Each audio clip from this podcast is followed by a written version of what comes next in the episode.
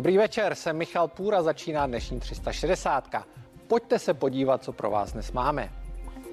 Premiéři, končící a nastupující společně podpořili masivní očkování Čechů třetí dávkou vakcíny. Cílem je naočkovat až milion lidí za týden. Jak to zajistit a jak lidem vysvětlit třeba uzavření vánočních trhů, zatímco nákupní centra zůstávají plná?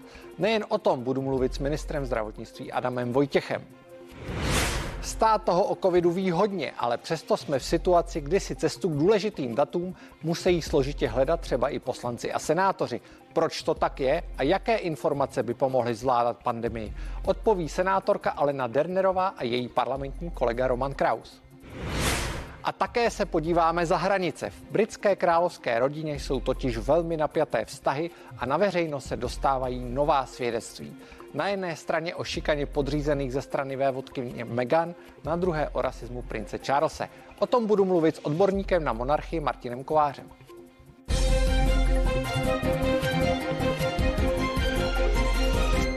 Někoho to možná překvapilo, ale političtí rivalové Andrej Babiš a Petr Fiala dnes společně vyzvali k dalšímu očkování. A plán mají velký. Za týden naočkovat třetí dávkou milion lidí. Vítěz voleb a poražený společně bok po boku bez útoků a výčitek Andrej Babiš a Petr Fiala dnes vystoupili s jediným cílem. Vyzvat další zdravotníky, aby pomohli hlavně našim zdravotníkům v nemocnicích. A chceme, aby naši občané se očkovali. Oba tak podpořili iniciativu doktorů, kteří žádají o pomoc ambulantní lékaře. Ti by měli nabídnout několik hodin z ordinační doby k očkování třetí dávkou. Takováto dobrovolná pomoc je podle mě výrazem občanské sounáležitosti, odpovědnosti a taky statečnosti. Na neobvyklém společném vystoupení se oba premiéři domluvili až včera večer. Petr Fiala kvůli tomu ráno vyrazil z Brna a sem do Strakovy akademie přijel o čtvrt na jedenáct. Mám evropskou vlajku a budu Dobře. Já myslím, že když jde o životy našich spoluobčanů, tak je dobře, že tady spolu stojíme. Tady nebudeme dávat najevo rozdílné politické názory. Samozřejmě, že je máme. Dobrovolníci se mají hlásit na webu Lékaři pomáhají Česku. V plánu lékařů je teď za týden naočkovat třetí dávkou milion lidí. Tak co mě zbývá, než mu věřit? Já osobně si myslím, že to bude velmi problematické. Pomáhají už praktici. Každou čtvrtou dávku v Česku píchnou právě oni. Maximálně prý zvládnou 120 tisíc lidí týdně. Ideální by bylo, kdyby se zapojili všichni praktičtí lékaři prostě v ordinacích e, e, zažíváme teď úplné peklo, prostě veškerá péče vlastně o ambulantní pacienty s covidem je na praktických lékařích. Pro úspěšný boj s pandemí by podle premiéra bylo potřeba naočkovat 130 tisíc lidí denně. Chtějí proto zase navýšit i kapacity očkovacích center. Redakce a Sabina Dračková, CNN Prima News. Ve spojení je s námi Zorian Jojko, šéf Združení ambulantních specialistů. Dobrý večer. Dobrý večer vám divákům. Co říkáte na tu výzvu odcházejícího premiéra a premiéra nastupujícího Petra Fialy. Myslíte si, že je to realistický plán naočkovat milion lidí za týden? Neumím to spočítat, ale myslím, že nemuselo to být až tak hlasitě přednášeno. Stačilo nám dát vědět, stejně jako třeba to bylo na jaře roku 2021, když se ta očkovací centra rozjížděla a tehdy mnoho, mnoho, mnoho ambulantních specialistů pozitivně zareagovalo a pomohlo. V čem je teďka ten problém, jak ta situace vypadá, eh, pokud jde právě o ambulantní specialisty? No, takhle, my máme samozřejmě v této chvíli víc práce, protože i my se staráme o covidové pacienty, staráme se o pacienty, kteří e, prodělali covid a mají komplikace a pak je velká řada pacientů, kteří e, odkládali sv, e, péči o sebe z obavy e, o nakažení se v, dám, v, v době té pandemie. Ale to neznamená, že by nebyla vysoká ochota pomoci, Eh, eh, my jsme dnes měli odpoledne jednání s, eh, s panem ministrem a podvečer jsem naformoval požadavek nebo takovou žádost ambulantním specialistům, kterou jsme rozeslali ve 8 a teď těsně před vysíláním už mám 20 odpovědí, 20 nabídek na pomoc, což bych řekl, že je hodně rychle. Co v té žádosti stojí? Co jste po nich chtěl? to, co, to, o čem jsou byli požádány panem ministrem, to znamená, eh, aby ambulantní specialisté nabídli svoji volnou časovou kapacitu pro pomoc s očkováním v očkovacích centrech. Myslíte si, že tedy bez těch velkých očkovacích centrech, které jsme viděli třeba na jaře, bude nemožné naočkovat ten milion lidí za týden? Byli jsme v tom smyslu, eh, smyslu poučeni. Ono jde o to, že dneska je nějakým způsobem nastavený ten systém, je nastavená distribuce těch očkovacích látek. Firma Avenir jako hlavní ten rozvozce Eh, tak, eh, tak má prostě nějaký počet aut, nějaký počet řidičů a, a, tam je schop, a, a těmi je schopen teda jako dozásobit ta centra. Kdybychom žádali, že budeme očkovat pouze v našich ambulancích, tak by ten požadavek na Avenir byl řádově jiný a všechno by se strašně zdrželo. Takže sice nám bylo slíbeno, že po novém roce na jaře, že, že budeme moci začít očkovat v našich ambulancích, o to řada kolegů velmi stojí, ale v této chvíli máli to jít hodně rychle, tak jiné řešení než očkovací centra nejsou. Já vám moc krát děkuji za rozhovor a přeji hezký večer. Já děkuji za pozvání, hezký večer vám, vám i divákům.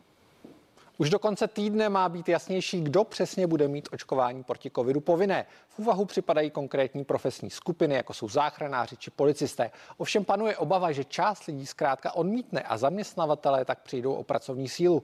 Otázkou také je, jak se k plánu postaví nastupující vláda Petra Fialy nevěřím tomu, že povinné očkování věkové kategorie 60 plus, ať už bude v té vyhlášce definováno jakkoliv, je ta cesta, která je správná a bez zesporu to není ta cesta, která nám vyřeší dnešní situaci. Očkování za nás v tom režimu, v jakém je, by mělo být dobrovolné. Dávalo by to i lékařský smysl, ale společensky je to velice problematické. To vše teď proberu s klíčovou osobou, ministrem zdravotnictví vlády v demisi Adamem Vojtěchem, kterého vítám ve vysílání. Dobrý večer, pane ministře. Dobrý večer. Eh, my jsme teďka slyšeli reportáž nebo spíš vyjádření eh, nastupujících členů vlády a vyjadřovali se o povinném očkování. Myslíte si, že nakonec na tu povinnost skutečně dojde, protože minimálně z toho vyjádření Vlastimila Válka to tak úplně nevypadá? Uvidíme. Eh, aktuálně je tato vláda eh, u moci. Já jsem minister zdravotnictví.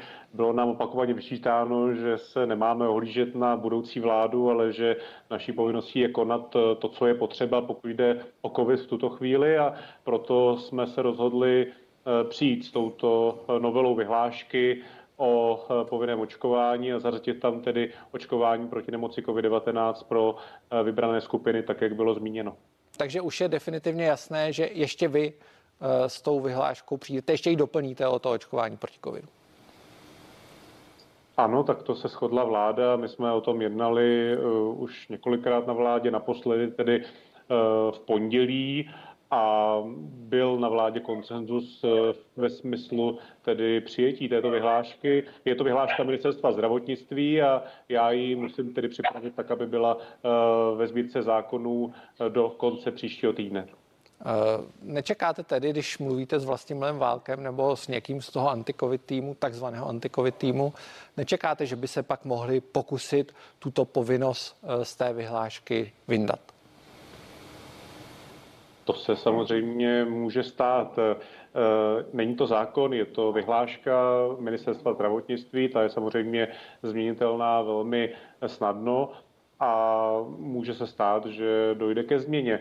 Ale já v tuto chvíli činím to, co si myslím, že je eh, v této situaci správné. Já jsem přesvědčen o tom, že abychom se vyhli do budoucna opakovaně hrozbě eh, různých lockdownů, poškození ekonomiky a podobně, omezování života, tak není jiná cesta, než co nejvyšší proočkovanost populace, protože my virus nezastavíme, on tady stále bude, on bude stále cirkulovat ve společnosti, ale to, co je zásadní, je, aby se nám nezahltily nemocnice. Pokud se nám budou dále a dále zahlcovat nemocnice, budeme stále v hrozbě lockdownu, to si myslím, že není ta správná cesta.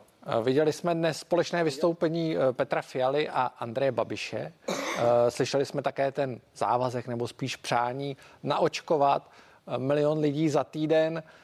Jak to vypadá s přípravou takového cíle? Myslíte si, že budeme schopni na něco takového dosáhnout? A jak to vypadá, ještě doplním, eh, s otevíráním těch velkokapacitních eh, očkovacích center? Jak o tom hovořil pan doktor Jojko před chvílí, my jsme skutečně dneska eh, měli eh, setkání s radou poskytovatelů, kde jsou vlastně zástupci všech segmentů českého zdravotnictví. Je to nejvíce reprezentativní orgán v českém zdravotnictví.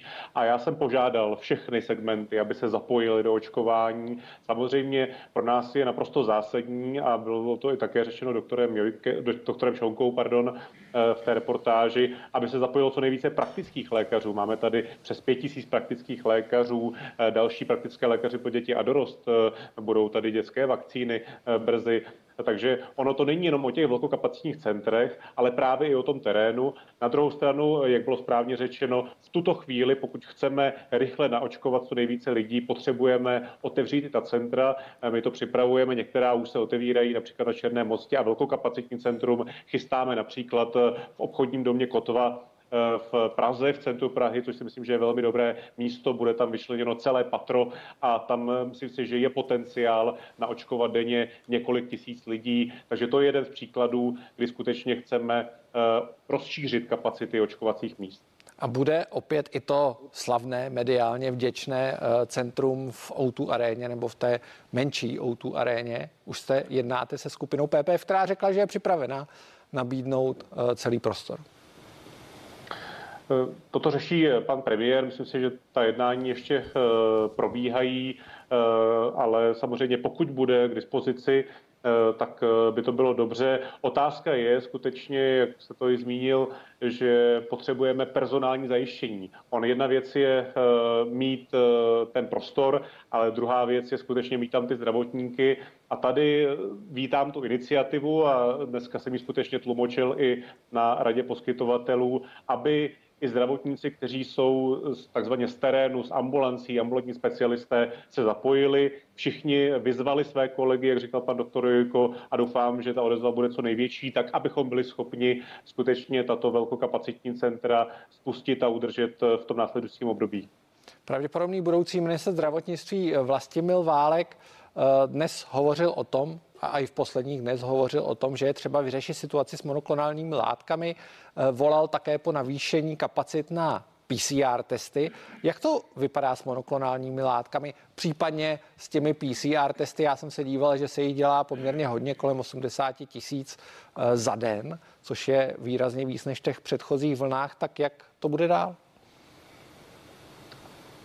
Mě trošku uh překvapují ty, ty návrhy, protože například uh, otázka molekulárních protilátek je už dlouho vyřešená. Máme tady doporučený postup, uh, nemocnice aplikují monoklonální protilátky, uh, ta aplikační centra jsou všude. Já myslím, že řada diváků uh, už také ty monoklonální protilátky získala, takže tady si myslím, že to není úplně nic nového a monoklonální protilátky jsou standardně aplikovány a i díky tomu máme také uh, mnohem nižší nižší počet eh, hospitalizací v těžkém stavu, to znamená na jednotkách intenzivní péče, než třeba jsme měli eh, před eh, rokem nebo tedy v nejvyšší vlně na jaře.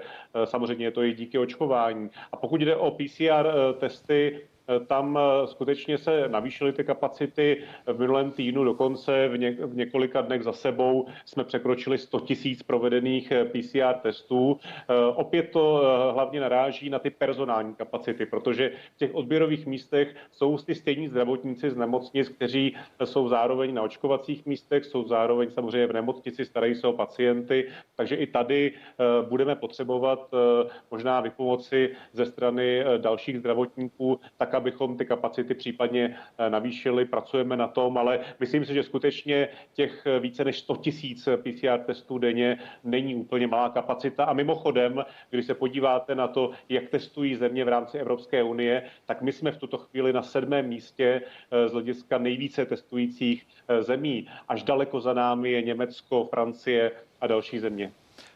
My jsme zároveň včera ve vysílání měli pana doktora Balíka, šéfa Eh, oddělení intenzivní medicíny ve Všeobecné fakultní nemocnici a ten pro změnu, na rozdíl od eh, nastupujícího ministra Vlastimila Válka, volal po větším využívání antigenních testů, nové generace antigenních testů, která by údajně měla být přesnější. Plánujete něco takového? Neznám tuto novou generaci antigenních testů. Samozřejmě, pokud se tady ukážou, ukáží testy, které budou e, za prvé rychlé, což je výhoda těch antigenních testů, protože nepotřebujete převážet vzorek eh, do laboratoře, což je samozřejmě logisticky náročné, ale hlavně budou přesné a budou schopny skutečně odhalit ty případy na eh, nějaké 90-95% přesnosti, podobně třeba jako v případě PCR testů, tak pak by to určitě smysl dávalo. Ale problém s těmi antigenními testy je skutečně to, že Ony obecně jsou zkrátka méně přesné, jsou sice rychlejší, ale eh, mnohem méně přesné než testy eh, provedené metodou PCR. Takže za této eh, situace ty testy PCR stále preferujeme, ale to nevylučuje, že do budoucna ta diagnostická metoda se může radikálně změnit. My jsme v posledních dnech také svědky, kromě těch veškerých vyjádření na nejrůznější témata, také svědky některých řekněme, retorických bojů na, na téma vánočních trhů. Eh, Zdeněk Hři, primátor Prahy, vás kritizoval. Kritizoval vládu za to, že zavřela ty adventní trhy. Vidíme, některá města se snaží tu situaci obejít a přejmenovávají eh, adventní trhy na farmářské trhy, jako třeba v Mostě. Eh, co se bude dít dál? Plánujete, že byste ten svůj krok vzali zpět nebo naopak rozšířili ten zákaz i na ty farmářské trhy nebo na jinak pojmenované trhy? Ano, my jsme o tom vedli dnes eh, debatu na setkání s hejtmany Ono je třeba si uvědomit skutečně, jaký je charakter těch vánočních trhů. To nejsou standardní trhy. Eh, lidé na ty vánoční trhy se chodí setkávat. Je to místo skutečně, které je vlastně často centrem v rámci eh, měst, eh, obcí. Jsou tam celé rodiny, setkávají se tam přátelé a podobně. A skutečně v tomto směru považujeme ty adventní trhy obecně za větší riziko, než eh, pokud člověk jde si pouze v vozovkách koupit zeleninu eh, na nějaký farmářský trh. Skutečně ty adventní trhy v tomto směru podporují i mobilitu. Podívejte se na adventní trhy na staroměstském náměstí, tam často jezdí celá republika se podívat. Takže já si myslím, že v této době, ve které se nacházíme, skutečně ty adventní trhy představují riziko a já moc nechápu upřímně takovéto obcházení, já tomu říkám švejkování, kdy nějaké město, typicky most, přejmenuje eh, trhy eh, které jsou vánoční na eh, farmářské, pak tam rozsvěcí strom, je tam celé město na jednom místě a kousek dál je nemocnice, kde zdravotníci padají na ústa, mají tam naprosto zaplněná lůžka covidovými pacienty. Já si myslím, že prostě v tuto chvíli by takovéto akce měly jít stranou a že by samotní primátoři a starostové, podobně jako třeba v Německu, v Rakousku, eh, měli usoudit to, že pořádat podobné setkávání lidí na náměstích zkrátka není v této situaci na místě. Eh, moje poslední otázka, poprosím vás o, strašn, o stručnou odpověď. Uh, hovoří se o variantě Omikron. Já, když jsem šel do studia, tak jsem si přečetl, že v současnosti je v Evropě evidováno asi 42 případů. Postupně ty případy přibývají. Máte nějaké informace třeba o nových případech v Česku? Nemám takové informace, samozřejmě nemůžeme to vyloučit, mohou se tady objevit a pravděpodobně se objeví další suspektní případy, ale v tuto chvíli máme potvrzen pouze jeden případ, eh, o kterém bylo referováno. Já vám moc krát děkuji za rozhovor a přeji hezký večer. Díky za pozvání, hezký večer. Jako v každé krizi platí, že čím víc o hrozbě víme, tím lépe jsme na ní připraveni a dokážeme ji zvládnout. Stát má o covidu komplexní data, ovšem není vždy jednoduché se k ním dostat. Téma pro příští minuty. Ve studiu vítám senátory Alenu Dernerovou a Romana Krause. Dobrý večer. Dobrý, Dobrý večer, večer. děkuji za pozvání. Já, abych to, paní Dernerová, pro diváky uvedl, eh, jde o to, že vy jste žádala o podrobnější data ÚZIS, Úřad pro uh, zdravotní statistiku, když to zjednoduším. Eh, abyste byla schopná posoudit, pokud to chápu správně, kolik je očkovaných, kolik je neočkovaných, jaké mají diagnózy, jaké jsou věkové skupiny. Eh, už máte ty data? Eh, ta data ještě nemám. Je pravda, že jsem s panem profesorem Duškem mluvila v neděli, protože nepřišla epidemiologická data, tak jsem upsala, pak jsme si telefonovali. Ta epidemiologická data dostáváme všichni unblock ze zdravotního výboru a jak poslanecké sněmovny, tak Senátu, ale mluvili jsme na téma těch dat, která požaduji a pan profesor Dušek se omlouval za to, že v podstatě eh, ta data mi poskytnuta nebyla a měla by dorazit zítra, to znamená ve středu. A vlastně ta data eh, by měla sloužit k tomu, já jsem říkala, že to není vůbec eh, nějaká dehonestace něčeho. Naopak eh, prostě pomoci rozklíčovat vlastně za to je epidemie očkovaných či neočkovaných. Ten slavný výrok, který v podstatě vedl absolutní rozštěpení společnosti. My se nacházíme vlastně jakoby ve válce těch, kteří jsou očkovaní a těch, kteří jsou neočkovaní. Je tady vlastně ostrakizace některých lidí a je ta ostrakizace i lidí, kteří COVID prodělali a v podstatě mají protilátky a v podstatě nemůžou nikam chodit. Tyto lidé, kteří jsou vlastně po eh, covidu a když se podíváte na ta data, co dostáváme od pana profesora Duška, tak eh, a jsou neočkovaní, tak na těch jipech nekončí. O této skupině lidí se ale vůbec, vůbec nemluví, to jako kdyby tady nebyla. Já si myslím, že tato skupina lidí je určitým prostě valem proti té infekci, která tu běží. A samozřejmě očkování je další moment. Ta data, o která jsem žádala, já doufám, že dojdou a skutečně by mohla trošku jaksi zasypat ty příkopy, které tady vznikly a v podstatě eh, chtěla bych, aby ta data také více se zaměřila, nebo proto jsem si o ně žádala, eh, aby mm, odpovídala určitým teda věkovým kohortám úplně přesně a bylo, ukázalo se prostě v které té části té vlastně společnosti je nejvíce testováno a která je nejvíce zatížená. Já vám děkuji zatím za odpo- eh, pro zatím za odpověď. Pane Krauzi, vy jste vedl fakultní nemocnici Brno. Myslíte si, že by tu situaci ta data nějak zásadně změnila, že by, že by to k něčemu vedlo? Eh, já chci říct, že ta data, která dostáváme pravidelně, tak jak paní kolegyně říkala, oba zdravotní výbory, všichni členové, tak jsou velmi rozsáhlá, jsou rozdělena na tři části. Vlastně jednak epidemiologická situace, to znamená počty testů, jejich pozitivita a tak dále, trendy, analýzy.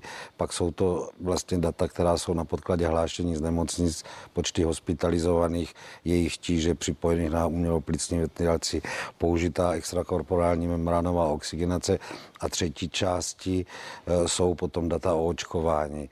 E, jsou to velmi obsáhlé materiály a to, co paní kolegyně požaduje, je další dopřesnění věcí, abychom dokázali e, lépe odhadnout některé trendy v těch různých věkových skupinách a jejich rizikovost.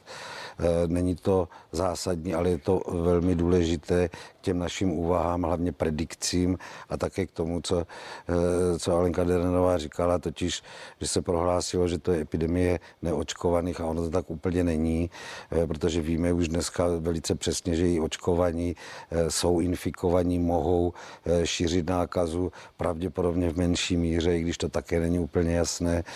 Takže tato data bychom chtěli mít hlavně také proto, abychom přestali tu společnost rozdělovat tímto způsobem a stejně tak je to o těch nemocných, kteří nemocní prodělali, proto my jsme chtěli a doporučovali jsme, aby byl zachován ten systém OTN, tedy i aby testování eh, dovolovalo lidem se účastnit těch výjmenovaných aktivit, které jsou pro ně zakázané. Takže ono, kromě toho zdravotnického rozměru, to má i ten společenský rozměr. Paní Dernerová, vy jste eh, na té vaší žádosti spolupracovala s právníkem Ondřejem Dostálem, který měl být kdysi dávno ministr zdravotnictví za Piráty, nebo aspoň měl to být kandidát Pirátské strany na ministra zdravotnictví. Nyní mu hrozí vyloučení za to, že publikuje ta data, což ale nejsou data, které by si vymyslel, jsou to data ÚZIS. Eh, co se to děje?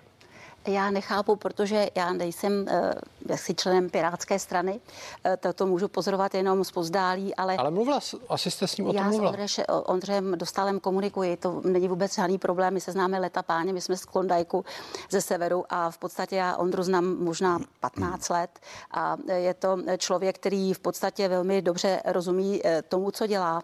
A myslím si, že to má naprosto v hlavě srovnané. On chtěl trošku jiná, jiná data od UZISu, uh, nevím přesně o jaká, protože protože se jednalo, ale je to trochu jiné, než jsem chtěla já. Takže to je takto a pokud mu hrozí vyloučení jakoby z té pirátské strany, tak nechápu, jako, jaký důvod to má. Já jsem slyšela, ne, nevím, jestli to je pravda, že snad je to proto, že tady pléduje za protilátky, ale to opravdu nevím, to jsem slyšela jenom z Tak jak jsem to pochopil já, tak je to proto, že ta, ta data, která on sdílí, používají některé dezinformační stránky a někteří ty takzvaní antivaxeři při svých postech na sociálních sítích a podobně a šíří je dál. Víte co, jestli jsou to data od pana profesora Duška, tak je můžou na těch webech šířit, protože jsou to data relevantní. Ta Ondra je určitě neupravuje, neupravuje tak, aby to vypadalo jinak. To znamená, že pokud ta data tam jsou, tak jsou to pravdivá data, která dostáváme i my. A takže pak nechápu postoj vlastně, který se teď k tomu Ondrovi zaujímá.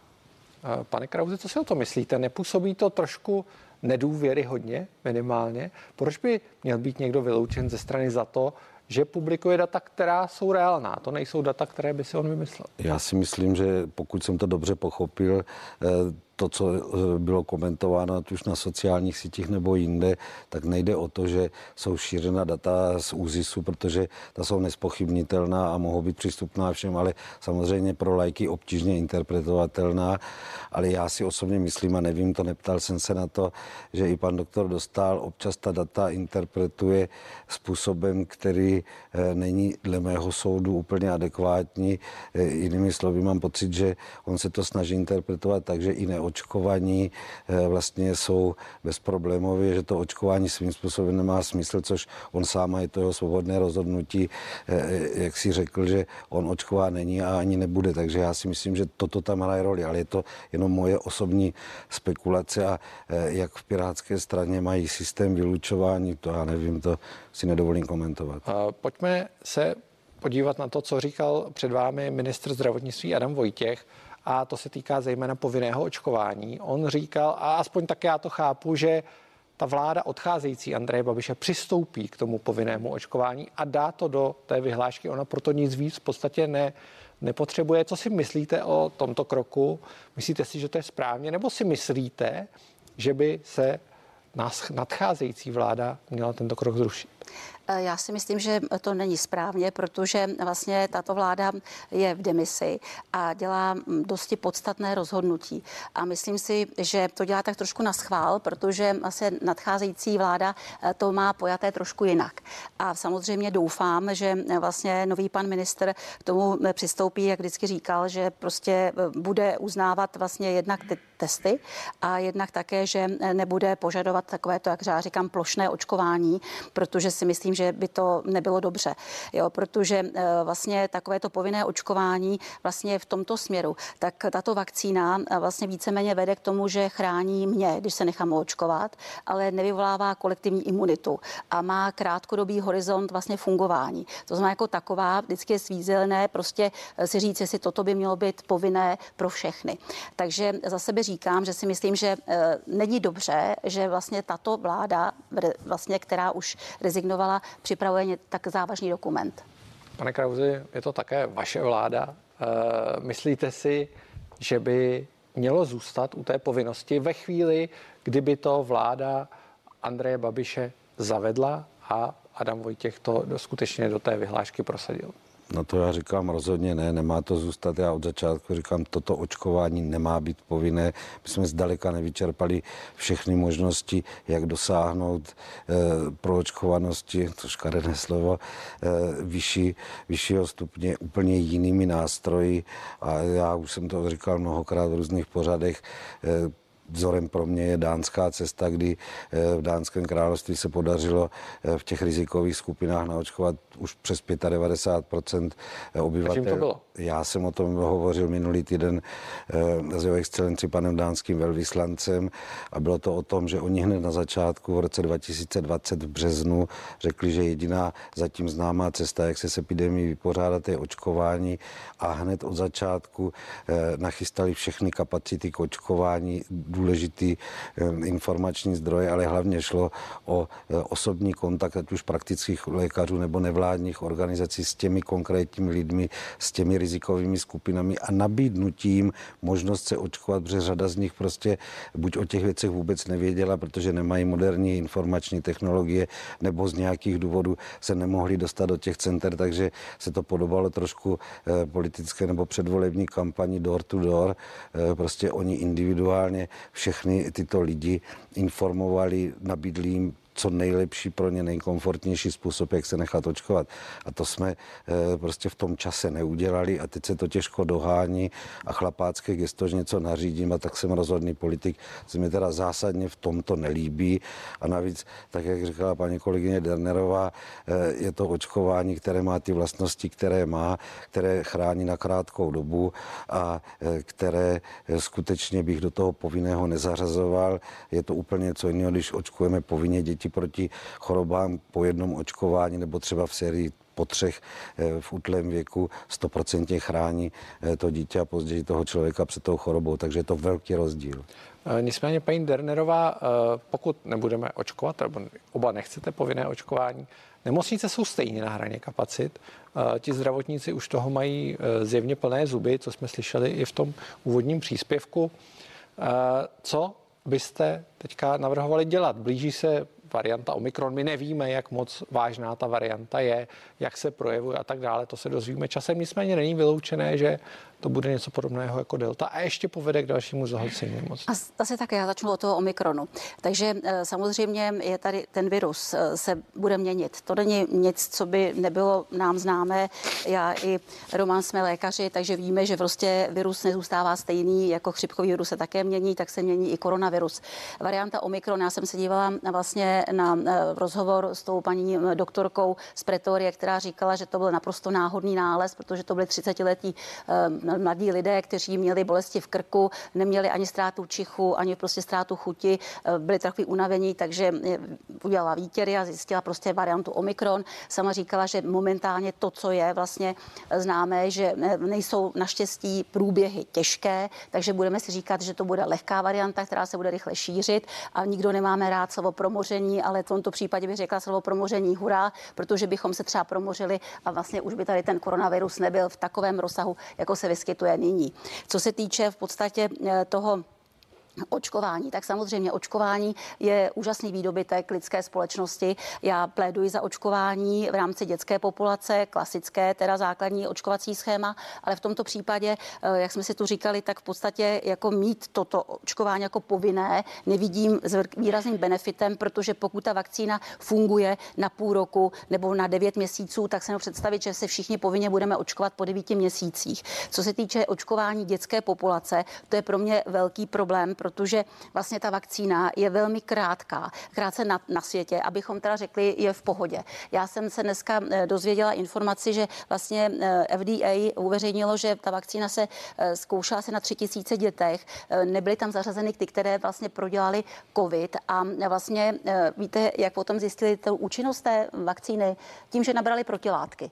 A my tu protilátky vlastně jako zakazujeme, jo, protože vlastně nejsou to, co by nám řeklo, vy jste tu chorobu prodělal, prostě vy nemusíte už mít obavu, jste imunní nebo proběhne u vás ten koronavirus méně intenzivně, stejně jako u očkovaných. Švýcaři například ty protilátky vlastně uznávají a myslím si, že to je naprosto správně. Takže k těm protilátkám bych se taky velmi přikláněla a myslím, že i budoucí pan minister eh, by to také prostě proto plédoval. Jste pro, pane Krauzi, aby se uznávaly protilátky jako uh, v podstatě bezinfekčnost?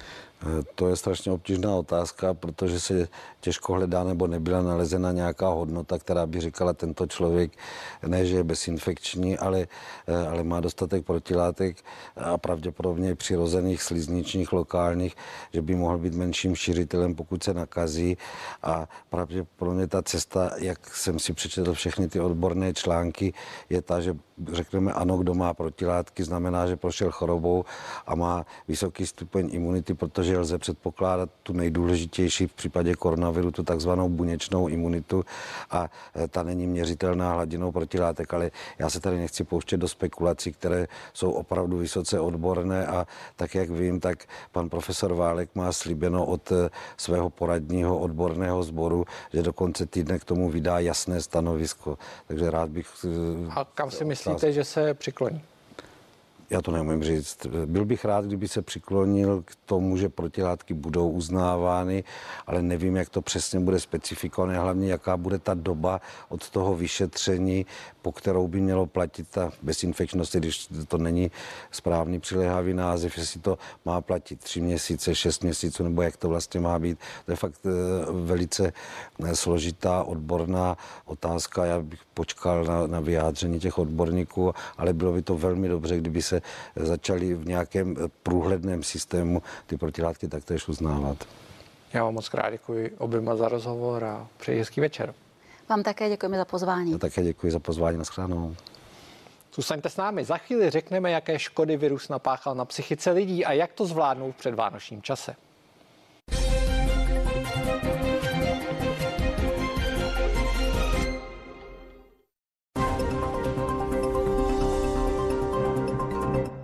Jak výsledek voleb ovlivní finanční situaci českých domácností? Jaké